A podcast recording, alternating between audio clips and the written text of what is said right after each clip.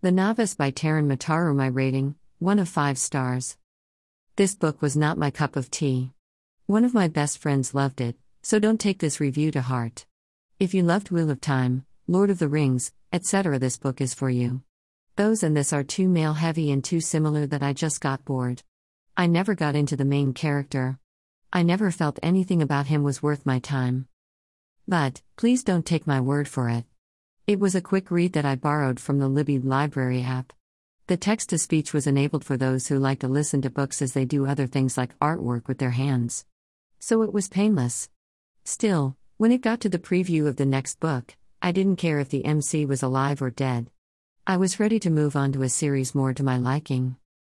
View all my reviews.